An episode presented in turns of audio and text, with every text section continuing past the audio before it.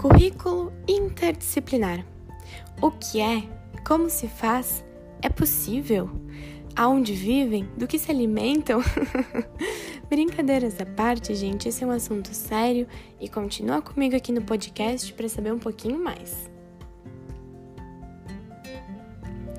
A primeira coisa que se deve compreender é a interdisciplinaridade como um princípio de natureza epistemológica e não como um método ou uma didática, como geralmente acontece, né? Porque nesses dois exemplos que eu dei, o método e a didática, a gente acaba limitando a interdisciplinaridade em algo meramente técnico. Apesar disso, há quem insista em um currículo interdisciplinar pelo viés da didática e da metodologia.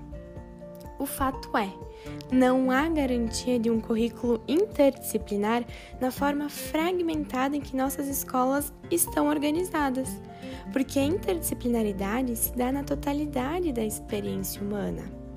Falar de interdisciplinaridade é falar da organização dos, dos, processos pedagógicos, da postura do educador, da constituição das matrizes curriculares, do trabalho coletivo, enfim, é muito mais do que simplesmente entrelaçar disciplinas.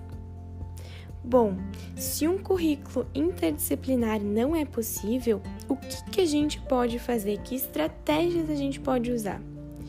Pode-se trabalhar com uma maneira integrada das disciplinas de um currículo.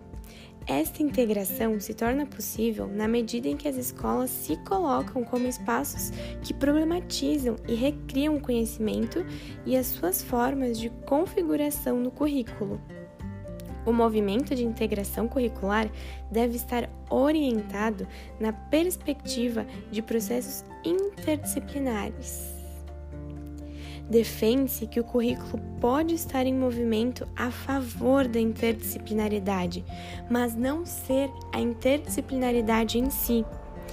Ao favorecer a interdisciplinaridade, o currículo abre espaço para estratégias de integração disciplinares que sejam efetivas, eficientes. Gente, vale lembrar que esse podcast foi feito com base no texto Currículo Interdisciplinar Contradições, Limites e Possibilidades, de Juarez da Silva Chesin. Um grande abraço e até o próximo!